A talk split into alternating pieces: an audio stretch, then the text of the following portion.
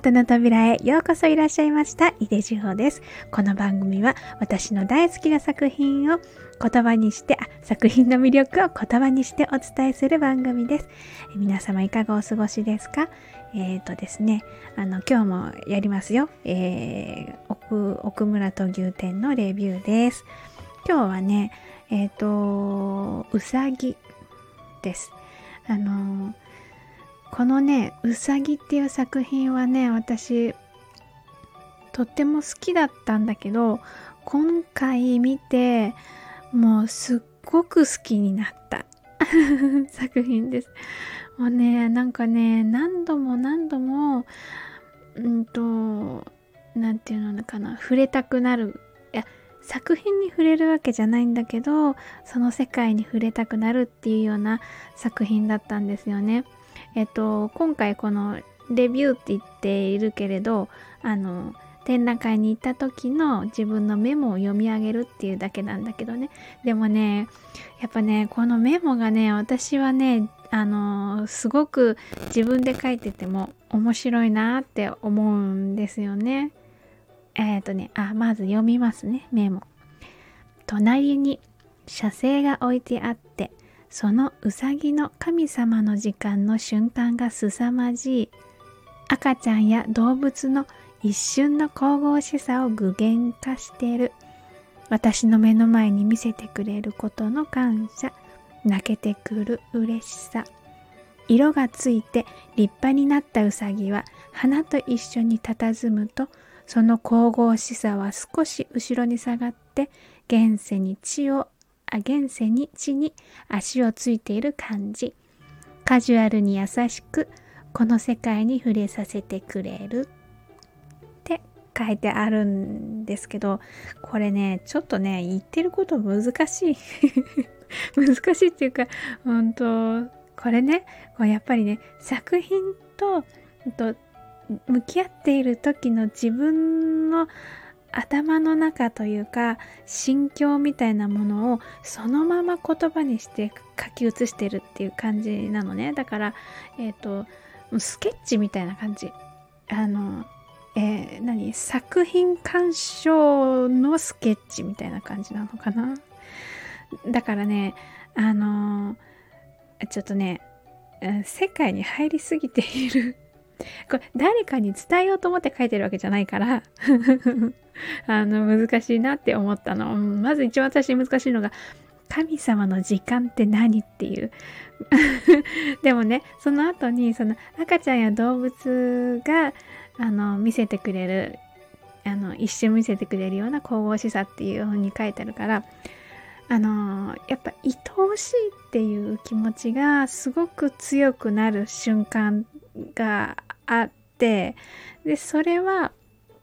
私にとって神様の時間っていう言葉になったんだろうなって思うんですよね。で最初の本に言ってるこの神様の時間って言ってた時に見てたものはえっ、とねえっ、と説明欄にも一応貼っておくけれどあのねえっ、とね何？手書き？手書きっていうの？あのそういう、え、学校って書いてあった。学校って書いてあったもので、あの、シャシャシャシャって鉛筆で書いてるようなやつのうさぎだけね、書いてあったものが、あの、置いてあって、私はね、そっちの方のね、威力がすごかったんですよね。で、だから、その、このメモの後半でも、色がついて立派になったうさぎは花と一緒に佇むと神々しさが少し後ろに下がってって書いてあるんだけどでもね確かにねその色がついてこうちゃんと作品っていう風になって出てきた方が受け入れやすいっていうかあの親しみやすいの。あのだからね学校を見てからこのあの作品日本画を見ると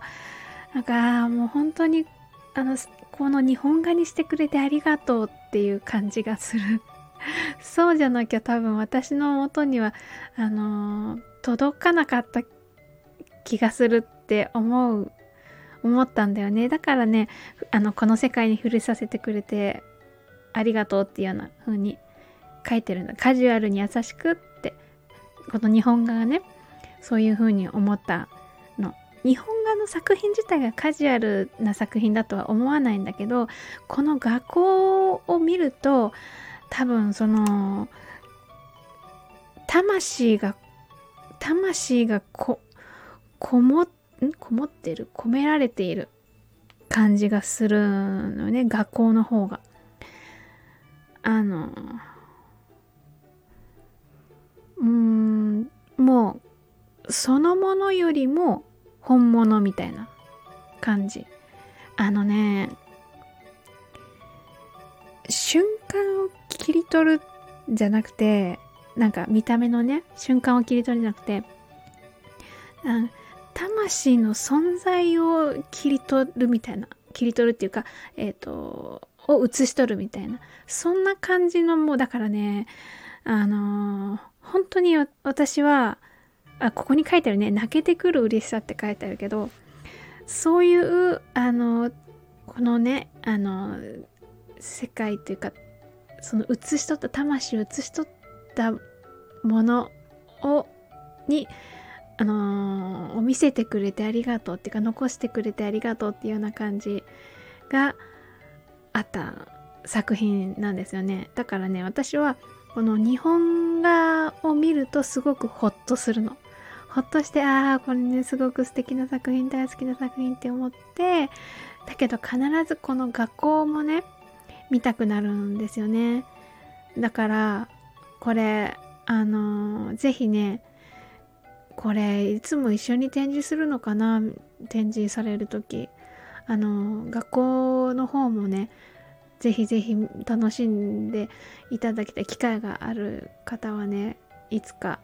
この作品覚えて学校があるか探してみてください。一緒に添えられているといいんだけれど。うん私はねあのこのうさぎは